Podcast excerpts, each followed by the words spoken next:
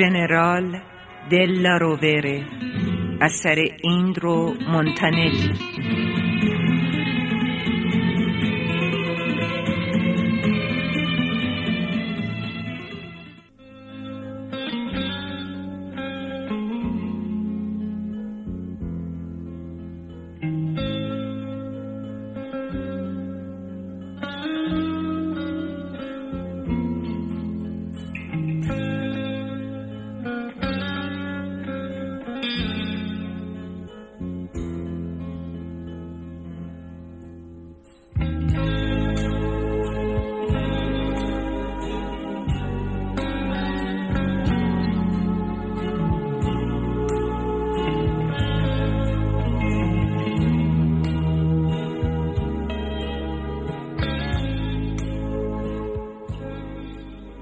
گریمالدی در بیرون خانه مادام ورا پیش از آنکه تاکسی بگیرد مقابل کافه توقف کرد.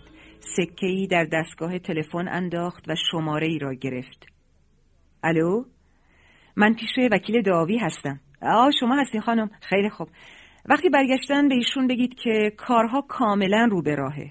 بانوی محترم معذرت می‌خوام. جزئیات رو فردا برای شوهرتون خواهم گفت. اما عجله داشتم تا شما رو کاملا مطمئن کنم. تکرار می‌کنم. کار تموم شده. راضی هستید؟ تلفن را قطع کرد. به خیابان آمد و سوار تاکسی شد. مقابل ساختمان ستاد فرماندهی آلمان ها پیاده شد و از راننده خواهش کرد منتظر او بماند.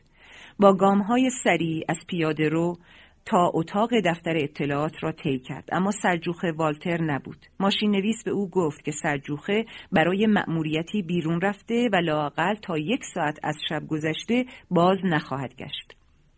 اوقات گریمالدی که از پیشرفت مقصودش باز مانده بود تلخ شد و در حالی که زیر لب نجوا می کرد از ستاد فرماندهی بیرون آمد. دوباره سوار تاکسی شد و آدرس جدیدی به راننده داد. بعد تغییر عقیده داد و به راننده گفت تا او را به آدرس تازه‌ای ببرد. بالاخره پیاده شد. از خیابانی پردرخت و از برابر تارومی های سفید رنگ یک ویلای کوچک عبور کرد. از باغچه‌ای سرسبز و زیبا گذشت و زنگ خانه ای را به صدا درآورد. وقتی شنید که چفت در تکان خورد نام خاص خود را با صدای بلند گفت. در به روی پاشنه چرخید و سرگرد پا به درون تالاری مملو از جمعیت گذاشت و چون آشنایی دیرین با گامهای مطمئن وارد سالن بزرگی شد و سپس با فریاد گفت بانک! چند زن و مرد دور یکی از میزها با رومیزی ماهوتی سبز رنگ نشسته بودند. فضا از بوی الکل و دود سیگار پر بود. حاضران روی برگرداندند تا با احترام شخص تازه وارد را که در حال مرتب کردن عینک یک چشم خود با قدمهای استوار و سینه جلو داده پیش می‌رفت نگاه کنند. ورق دهنده میز بازی دو کارت به سوی تازه وارد دراز کرد. او کارت ها را گرفت. با نگاهی تند آنها را از طرف رو که قابل خواندن بود روی میز انداخت و گفت هشت. طرف بازی با رو کردن کارت های خود جواب داد نه. سرگرد گفت قبول. او در بین بازیکنان دور میز که هر یک سعی داشت جایی نزدیک خود برای او باز کند نشست. ساعت دوی بامداد صدای آژیر ضد هوایی بلند شد. در جیب گریمالدی از هشتاد و دو اسکناس هزار لیری اولگا فقط سه قطعه باقی مانده بود. با این همه در میان قوقای عمومی سالن و نگرانی دیگر بازیکنان از اعلام خطر حمله هوایی بی و پیاپی تکرار می کرد بانک. اما دیگر کسی به او توجهی نداشت. همه در حالی که با عجله ژتونهای باقی مانده خود را در جیب میگذاشتند سندلی ها و جام ها را واژگون کردند و سعی داشتند خود را به پناهگاه مجاور قمارخانه برسانند. گریمالدی که تنها مانده بود کارت های بازی را برای خود و یک حریف خیالی میانداخت و در عالم تخیل با او بازی می کرد. اینجا بود که به راز بازی پی برد. او عدد نه را داشت و عدد کارت های رقیب خیالی هفت بود. از دور صدای انفجارهای پیاپی بمب به گوش می رسید. سرگرد دوباره کارت ها را توضیح کرد این بار او هفت و رقیب شش داشت کمی نزدیکتر به قمارخانه چندین بمب با هم منفجر شد و از ارتعاش زمین در آن منطقه روشنایی سالن بازی خاموش گشت. گریمالدی با کشیدن کبریت به جستجوی وسیله‌ای برای روشن کردن سالن پرداخت. شمدانی یافت و با آرامشی شگرف همچنان که زیر لب نجوا می کرد شم را روشن کرد و باز به توزیع کارتها و بازی با خود ادامه داد. او به اسرار تقلب در قمار پی برد و برای اولین بار در زندگی پرتلاتوم و ناهنجار خود شاید به مفهوم تلخی و تاریکی آینده بازی قمار و زشتی و زیبایی بخت و تنهایی و پوچی زندگی آگاهی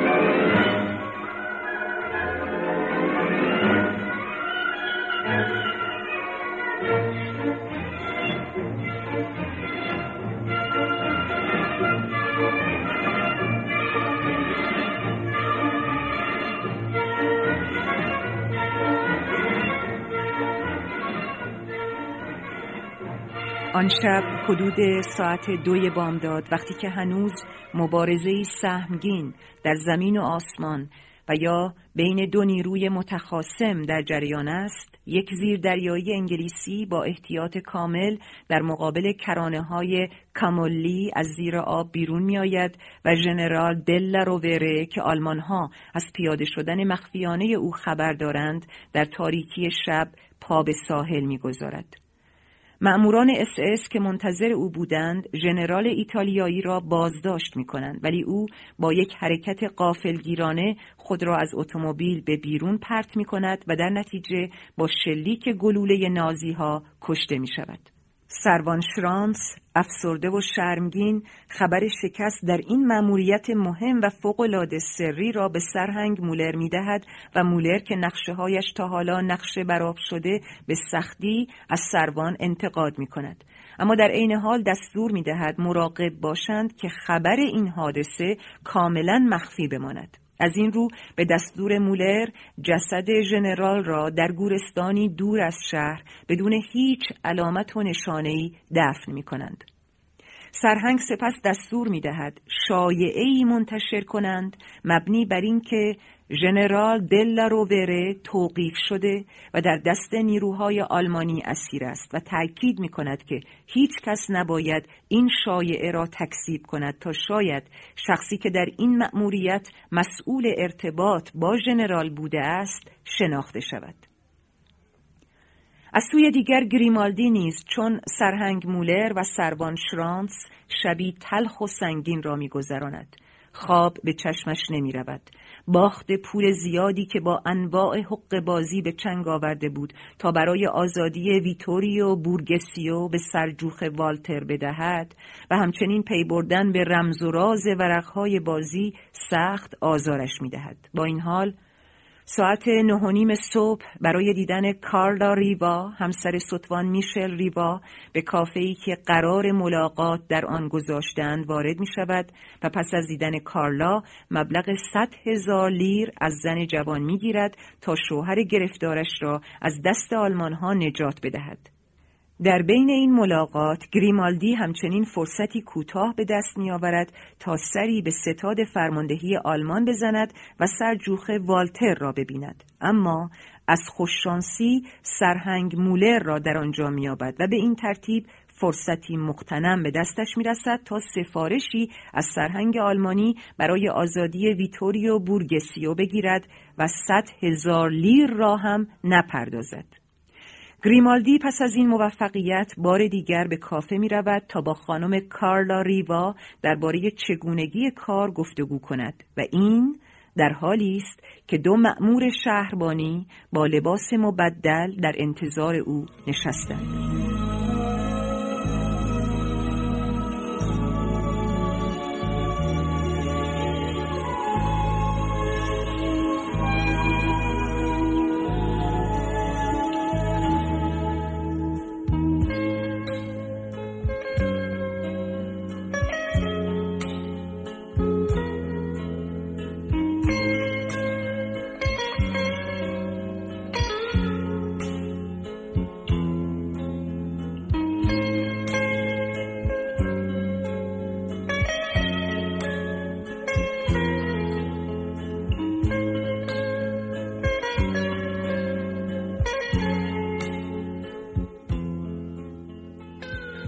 شنوندگان عزیز صدای ما را از شبکه تهران برنامه کتاب شب میشنوید. سومین بخش از رمان ژنرال دلا رووره اثر ایندرو مونتانلی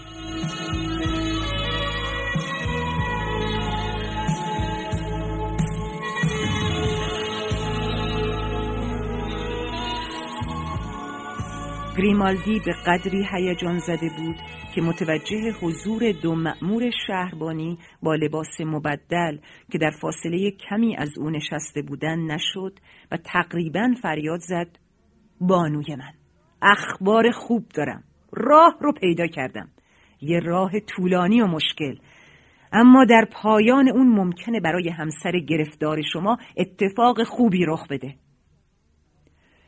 خانم جوان با صدایی که شبیه صدای خودش نبود پاسخ داد. شوهر من میشل آزاد شده. سرگرد که از شنیدن گفته های مادام ریوا بهت زده شده و دهانش نیمه باز مانده بود شنید که کارلا با گلویی در هم فشرده از بغز می‌گوید دیروز صبح در پشت گورستان استالینو شوهر منو تیربارون کردن. گریمالدی با لکنت زبان پرسید تیربارون شده؟ آه در این صورت؟ و از پشت سر صدایی شنید. آقای برتونه در این صورت با ما بیاید سرگرد با شتاب برگشت. گوینده یکی از همان دو نفر تازه واردی بود که از پشت سر به او نزدیک شده بودند و حالا کارت شناسایی خود را به او نشان می‌دادند. گریمالدی که متحیر شده بود فریاد زد. شما دارید اشتباه می کنید یک اشتباه ناهنجار. مأمور دیگر در حالی که دستش را روی بازوهای متهم گذاشته بود پاسخ داد. بعدا روشن خواهد شد. سروان شرانس با صدایی که از کراهت و تنفر شدید و صادقانه به لرزه درآمده بود گفت من در این کشور لعنتی اشخاص پست و رزل زیاد دیدم و با اینکه تقریبا اینجا به دنیا آمدم هرگز فکر نمی کردم آدمهایی تا این اندازه نانجیب مثل تو وجود داشته باشند. متهم که تحت نظر دو پلیس ایتالیایی روی یک چهارپایه نشسته بود با بیاعتنایی کامل سکوت کرده بود گویی دشنامهای سروان شرانس به شخص دیگری غیر از او بود بالاخره حرف می‌زنی یا نه؟ می‌دونی که ما وسائلی داریم که حتی اشخاص کرولال رو هم به حرف در میاره. سرانجام گریمالدی که بی خیال نشسته بود زبان گشود و گفت نیازی به تهدید و توسل به اون وسائل نیست. کافیه که سرهنگ مولر رو به اینجا بیارید و از خودش سوال کنید. سروان یک باره از جا پرید و گفت تو سرهنگ مولر رو می‌شناسی؟ بله این سعادت رو دارم. شرانس لحظه مردد ماند. بعد مصممانه از اتاق خارج شد و به راه رو رفت. چند دقیقه بعد پشت سر سرهنگ بازگشت. گریمالدی با دستهای گشوده و صمیمیتی فوقالعاده به استقبال فرمانده آلمانی رفت. سرهنگ مولر بدون اینکه به این استقبال پر حرارت متهم پاسخی بدهد پرسید قضیه چیه؟ کسی نمی‌دانست آیا خطاب سرهنگ به سروان شرانس است یا گریمالدی؟ گریمالدی با عجله پاسخ داد یه اشتباه جناب سرهنگ. منو به جای شخصی به نام برتونه که ظاهرا باید در دادگستری پروندهی داشته باشه دستگیر کردن. یک اشتباه نامطبوع سروان شرانس حرفهای گریمالدی را قطع کرد و گفت جناب سرهنگ گزارش مفصلی از پلیس ایتالیا درباره این شخص وجود داره. گریمالدی با لحنی تحقیرآمیز پرسید گفتید پلیس ایتالیا؟ سرهنگ گفت در این گزارش چی نوشتن؟ نوشتن از چند ماه پیش آقای برتونه با این ادعا که دوست افسران آلمانی است از خویشاوندان زندانیان به زور تهدید و انواع ترفندها پول می‌گیره و به آنان وعده آزادی یا تخفیف مجازات میده. قبل از اینکه مأموران موفق به دستگیری متهم شوند از خانمی به نام مادام ریوا برای آزادی یا تخفیف در محکومیت همسرش صد هزار لیر گرفته است. در این موقع سروان شرانس ساکت شد تا به صحبتهای درگوشی سرجوخهی که وارد اتاق شده بود گوش دهد. گریمالدی از فرصت استفاده کرد و گفت اوه حالا می‌فهمم چگونه این سوء تفاهم رخ داده. اجازه می‌دید جناب سرهنگ؟ شرانس به سرجوخه تازه وارد گفت بگذاری داخل شه. سرجوخه در را باز کرد به خانمی علامت داد و خود را کنار کشید. والریا وارد اتاق شد. گریمالدی در حالی که وانمود می‌کرد به استقبال همسرش می‌رود گفت آه این کار زننده ایه عزیزم نگران نباش فقط یک اشتباهه. جناب سرهنگ این همسر منه. والریا حرف او را قطع کرد و گفت همسر اون؟ زن اون؟ من تازه با اون آشنا شدم و هیچ چیزی دربارش نمی‌دونم. هر کاری کرده ربطی به من نداره. من یه بازیگر معمولی و تازه کارم. سرهنگ مولر با لحنی پدرانه گفت لطفا آروم باشید خانم هیچ کس نمی‌خواد اتهامی به شما بزنه به خصوص اگر کمک بکنید که بعضی از شگردهای آقای مهندس برای ما روشن بشه چی گفتین؟ چی گفتین جناب سرهنگ؟ مهندس؟ این جیوانی و مهندسی؟ سرهنگ پرسید کی و از کجا اونو می‌شناسین؟ والریا گفت اوه شش ماه پیش در موندوی من به همراه یه دسته بازیگر برای اجرای نمایش رفته بودم. من بازیگری درجه دوم هستم. در حقیقت یه کمدین. ولی شما اطلاع دارید که با این اوضاع و احوال انسان باید خودش رو با زمانه تطبیق بده. از طرفی حتی در دسته بازیگران اگر بازیگری با درایت و لیاقت ایفای نقش کنه مادمازل لطفا مختصر صحبت کنین. بسیار خوب. به طور خلاصه یه شب پس از نمایش من و یکی از دختران بازیگر از طرف یه دسته گشتی توقیف شدیم اما جیوانی که اون موقع در حال عبور از خیابان بود مداخله کرد و با لباس سرگردی خودش سرهنگ مولر با تعجب پرسید لباس سرگردی؟ آه شما علاوه بر داشتن عنوان مهندسی سرگرد هم هستید؟ گریمالدی گفت اجازه بدید براتون توضیح بدم خیر اجازه نمیدم ادامه بدید مادمازل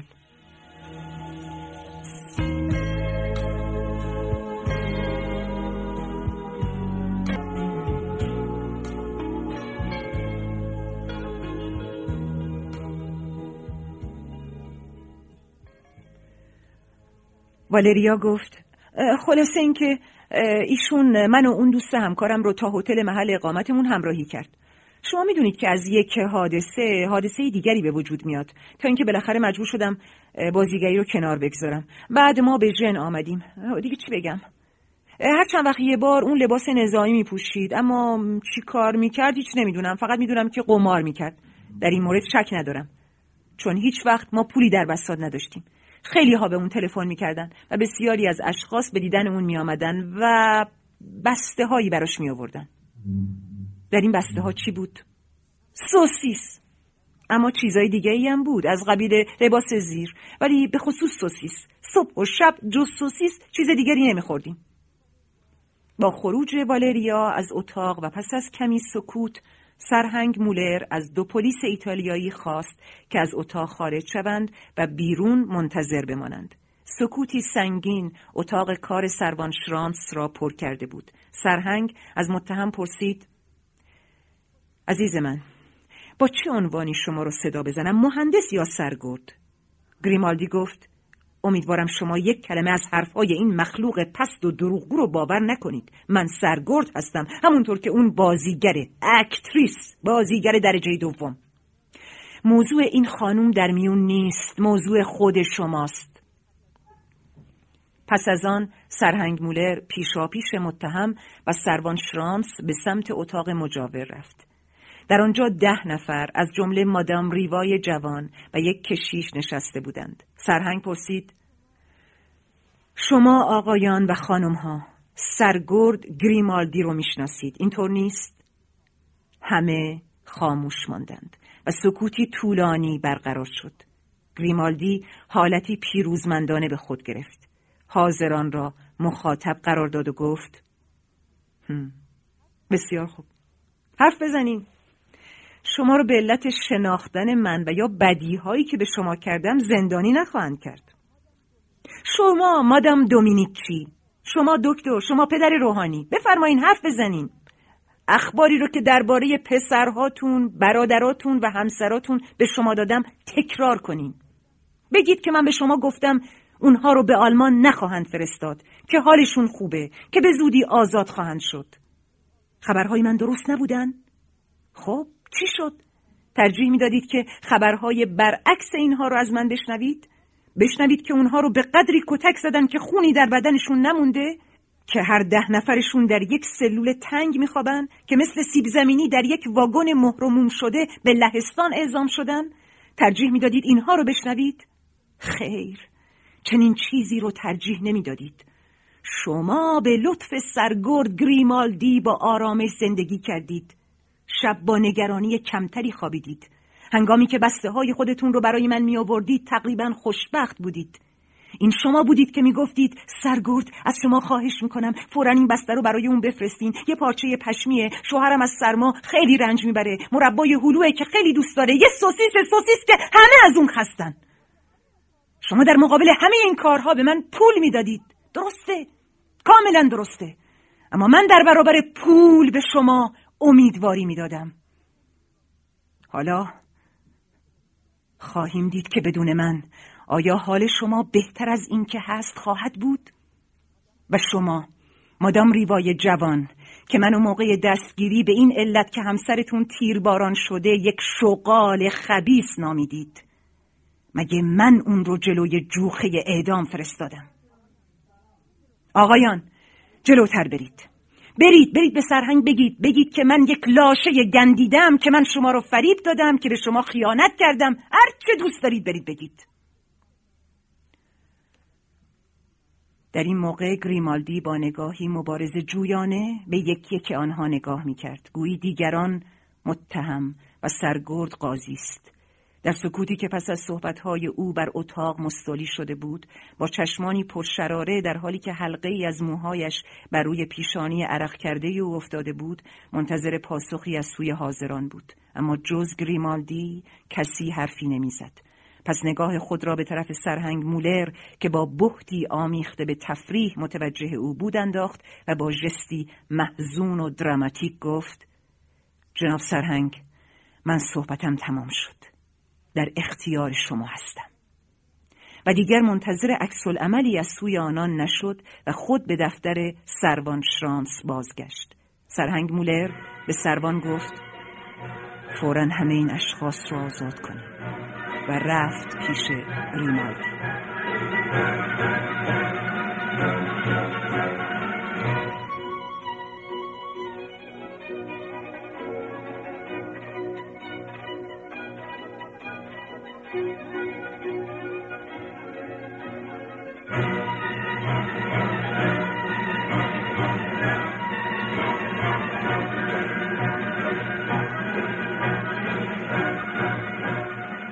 گریمالدی روی چهارپایه قبلی نشسته بود و به آرامی سیگار می‌کشید.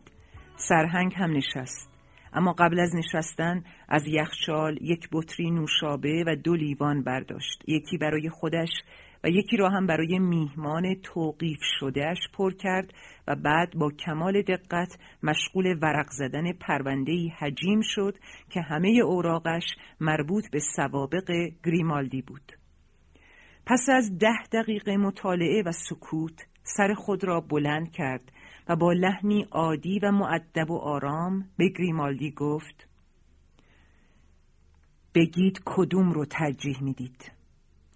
اینکه به عنوان سرگرد گریمالدی به اتهام همکاری با عوامل نحست مقاومت و فساد نظامی در یک شورای جنگ آلمانی محاکمه بشید یا اینکه جیووانی برتونه باشید که متهم به کلاه برداری، اخخازی، فساد و استفاده از لباس نظامی قلابی و خلاف قانونه.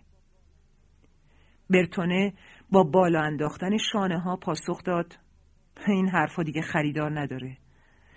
در حالت اول این خطر وجود داره که جلوی جوخه اعدام بیستم. و در صورت دوم با سه سال زندانی شدن خلاص میشم. درسته که ماده 310 راجع به تشدید مجازات در شرایط جنگی وجود داره و باعث درد سرهایی برای من خواهد شد. اما این جنگ دیر یا زود تموم میشه. اینطور نیست؟ و به دنبال اون هم یک عفو عمومی. در این موقع سرهنگ مولر که مجددا مشغول ورق زدن پرونده برتونه بود گفت هشت بار هشت بار محکوم شدید. وضعتون طوریه که بستن هر اتهامی به شما ممکنه. کلاه برداری داشتن دو زن در یک زمان کمک به فرار معدنچیان اختفا و فروش مواد مخدر. برتونه گفت چه موادی؟ بیکربونات دو سود بود. داروی واقعی برای مصرف شخصی. و سرهنگ ادامه داد ها چه شغلهایی؟ مدیر میهمانخانه تلکگیر قمارخونه تقلب در شرطبندی مسابقات اتومبیل رانی هنرپیشگی در نمایشنامه های کمدی و بله مثل یک سگ ولگرد بودم. آه واقعا؟ من اینو نگفتم.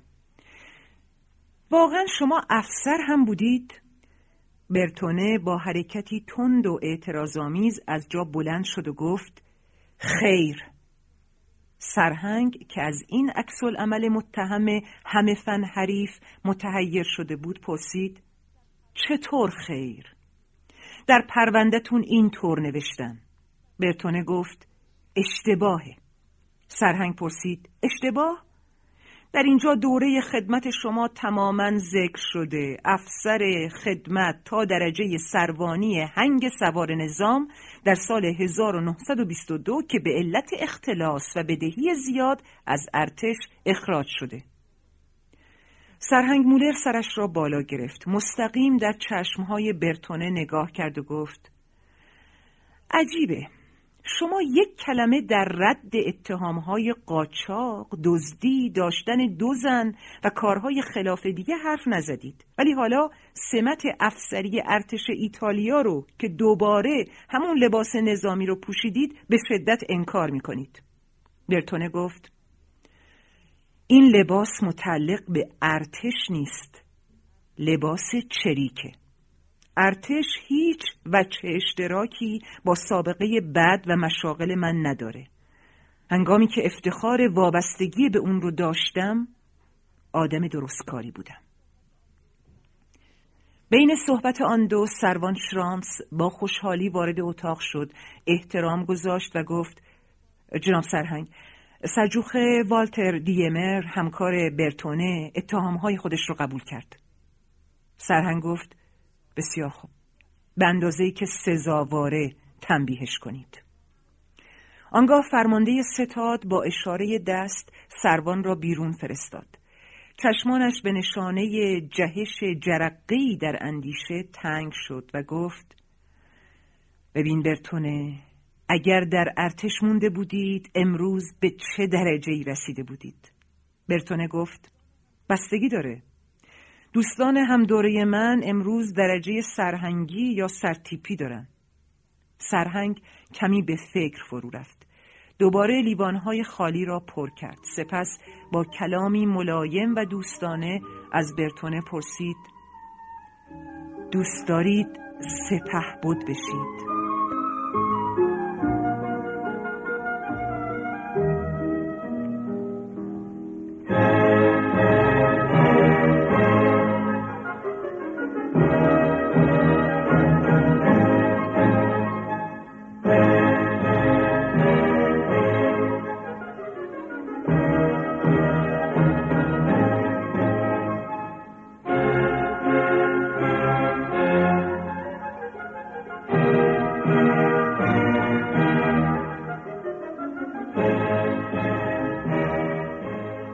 بامداد روز بعد در طلوع آفتاب اتومبیل سرهنگ فرمانده ستاد آلمان ها در جهت معکوس جاده ژیوی از ژن به سوی میلان در حرکت بود.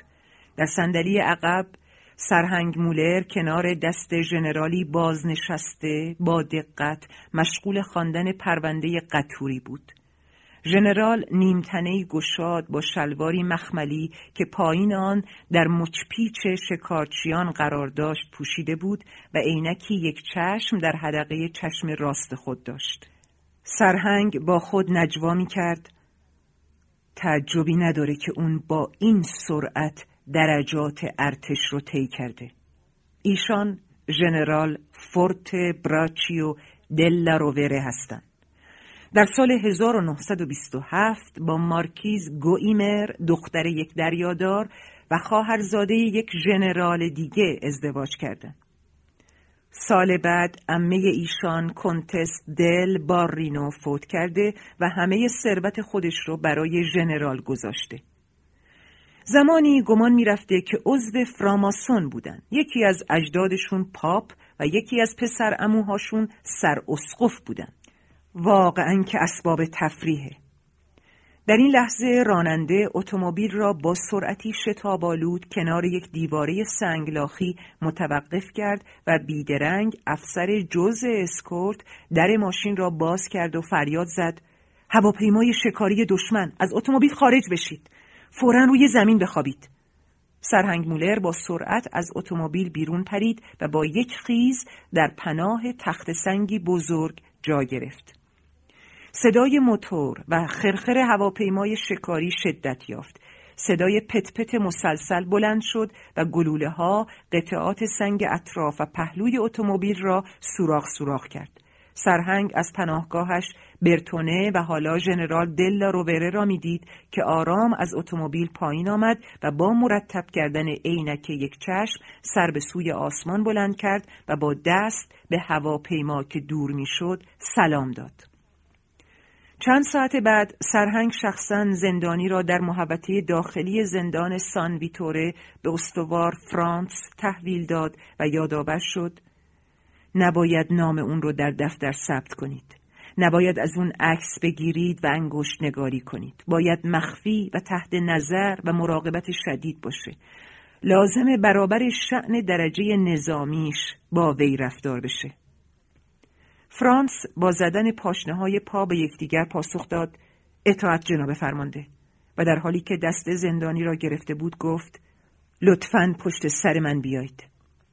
زندانی بدون اینکه حرکتی کند او را از روبرو نگاه کرد. بعد دست گنده استوار آلمانی را که بازوی او را گرفته بود نگاه کرد و سپس دوباره از مقابل او را برانداز کرد. مأمور با تعنی فشار دستش را از بازوی ژنرال کم کرد و آزادش گذارد. زندانی رو به سرهنگ گفت نمی‌دونم آیا باز موفق به دیدن شما خواهم شد. من از الطافی که در این وضع این وضع پیچیده درباره من ابراز داشتی تشکر می‌کنم. سرهنگ مولر پاسخ داد هر افسر آلمانی دیگه هم به همین منوال رفتار می‌کرد. این مطلب را طوری گفت که گویی درک نمی کند مخاطبش دارد نقش بازی می کند. من می‌خوام اینو باور کنم. وقتی فرصت یافتید سلام منو به مارشال کسل رینگ برسونید و از طرف من به ایشون بگید که این عمل که ما از این پس در دو اردوی متخاصم نسبت به یکدیگر در حال جنگ هستیم هرگز از میزان احترام به ایشان و منزلت فوقلادهی که در نزد من دارن نمیکاهه. سرهنگ مولر که از ادامه صحبت با او ناراضی بود جویده جویده گفت این کارو خواهم کرد. به این ترتیب ما زندانیان سانویتوره برای نخستین بار ژنرال دلا روبره را دیدیم که با قدمهایی محکم و سری افراشته از کریدور زندان گذشت.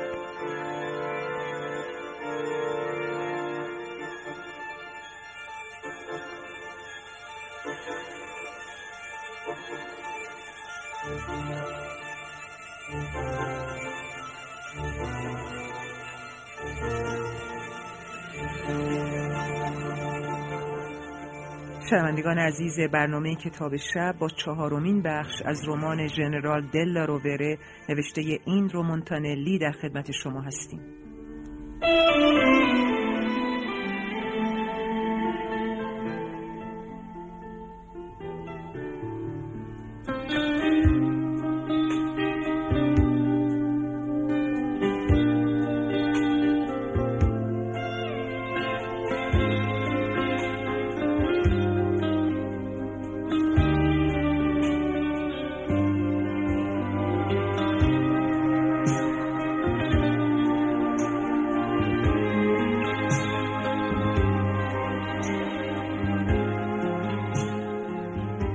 سلول ژنرال را طوری که خواسته بود مرتب کردند و او داخل شد ولی در لحظه ای که کراسوی نگهبان در حال بستن در سلول بود ژنرال نگاهی به نوار آبی کوچکی که جادگمه نیمتنه نگهبان را تزئین می‌کرد انداخت و پرسید کجا گرفتی؟ کنار رود پیا کی؟ ماه ژوئیه 1918 در نبرد سونستیک گرفتی. چه واحدی؟ واحد 151 تیپ آولینو ژنرال گفت چه سربازان پر افتخاری آفرین. کراسو در سلول را عقب راند ولی به جای اینکه در را پشت زندانی به سختی فشار دهد همانطور که همواره با بیشتر زندانیان می‌کرد آن را با دست نگه داشت تا به آرامی و بی صدا بسته شود.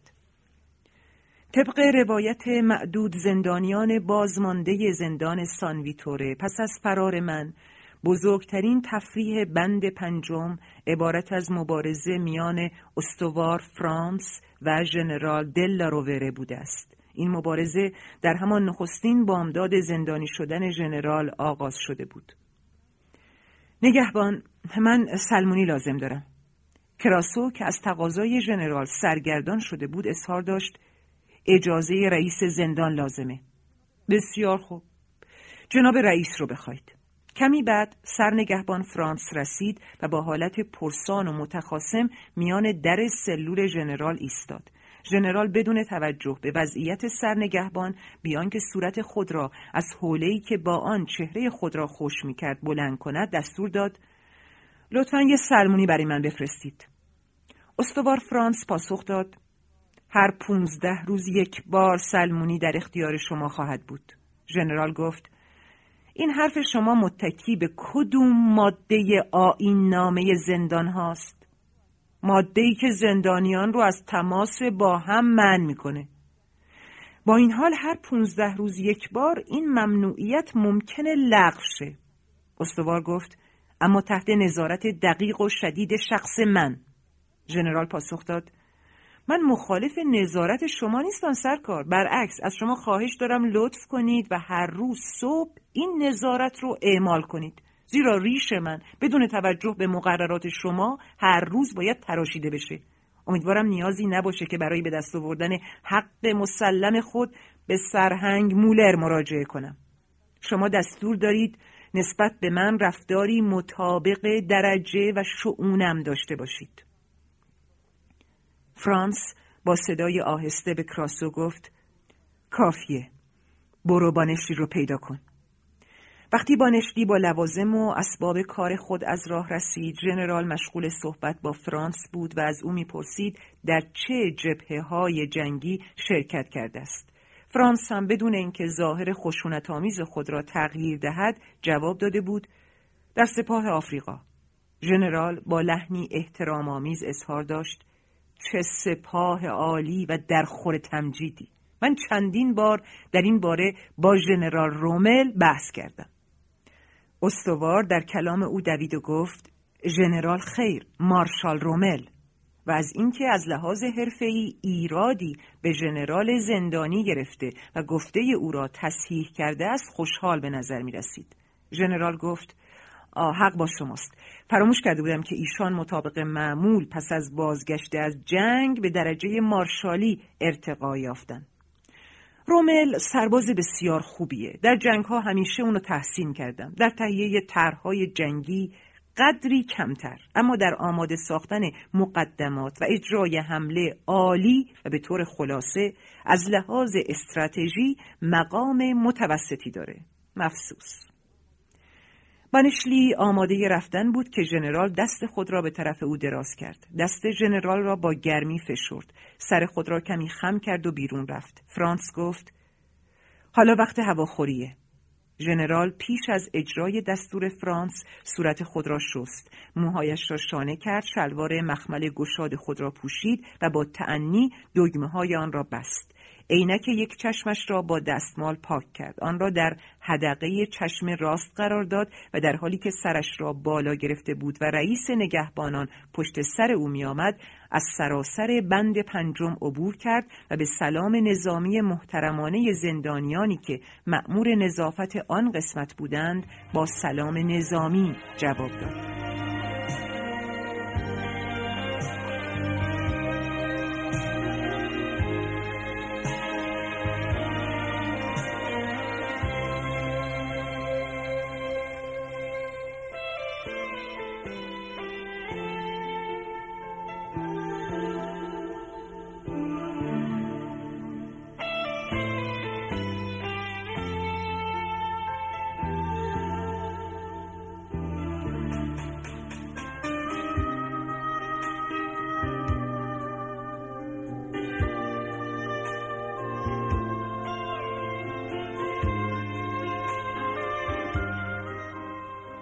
فرانس به رغم ایراد گرفتنهای مکرر ژنرال رفتار مستبدانه خود را در زندان سانویتوره همچنان ادامه می دهد.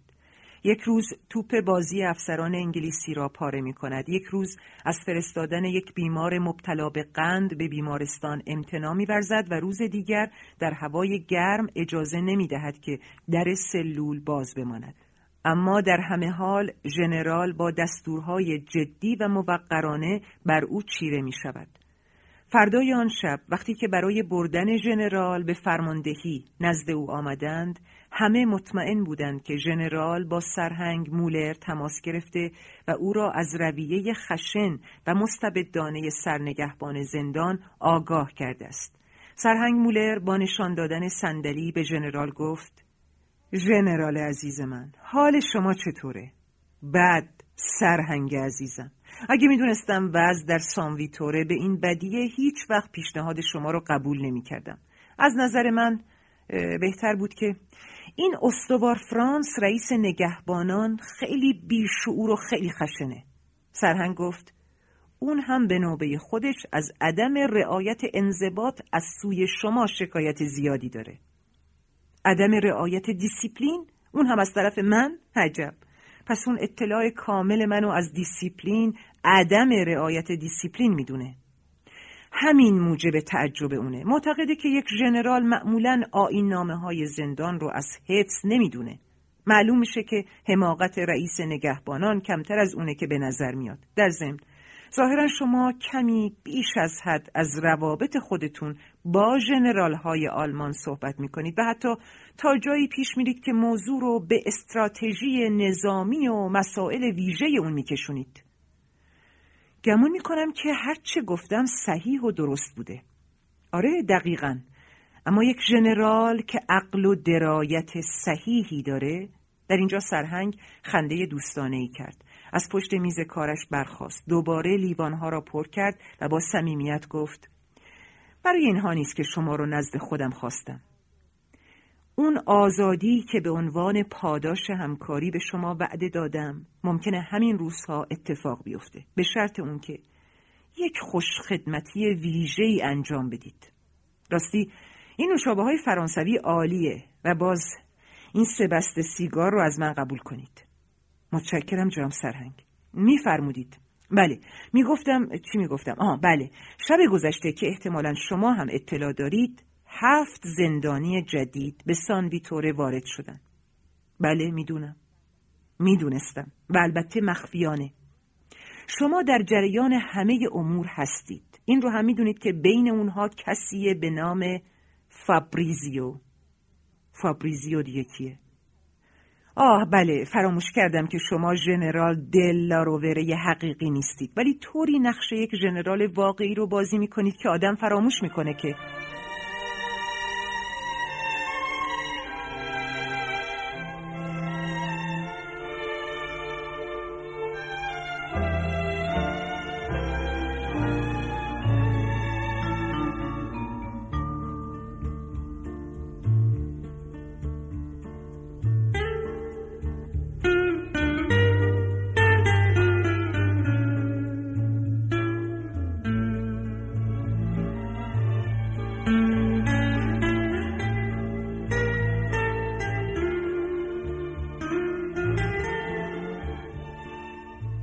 سرهنگ موضوع حرف را عوض کرد و گفت فابریزیو یکی از فعالان نهضت پایداری و احتمالا مؤثرترین اونهاست.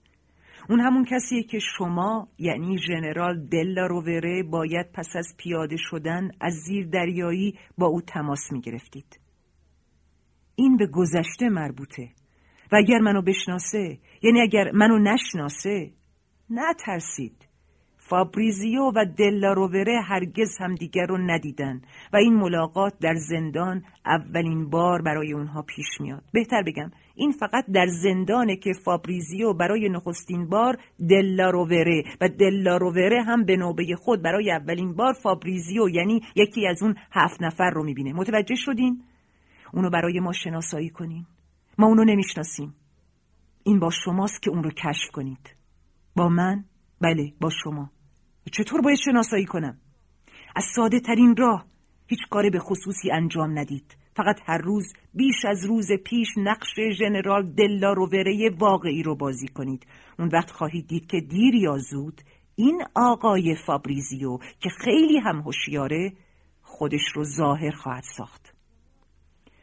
ژنرال که سیگار دومی را با ته سیگار اول روشن کرده بود با تردید پرسید جناب سرهنگ من خوب نمی‌فهمم شما با همه امکاناتی که دارید نمی‌دونید فابریزیو کیه؟ از کجا مطمئن هستید که فابریزیو بین اونهاست؟ خیلی ساده روزی که رادیوی مخفی اسارت شما رو خبر داد ما که می‌دونستیم شما منظورم دلارووره واقعی کشته شدید فهمیدیم که باید رابط شما دستگیر شده باشه بعد متوجه شدیم در اون روز هفت نفر مزنون دستگیر شدن ولی شما وسائلی دارید که می‌تونید اونها رو به اقرار وادار کنید.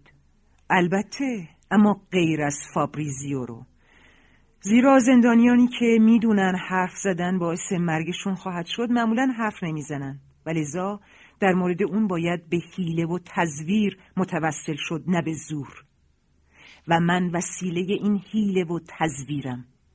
اما قرار و مدار ما رو در ژن فراموش نکنید. من فقط موافقت کردم که نقش ژنرال دلا رووره رو ایفا کنم. ولی حالا باید باعث نابودی کسی بشم. جناب سرهنگ شما خوب می‌دونید که ژنرال دلا رووره هرگز مسئول نهزت رو لو نمیده.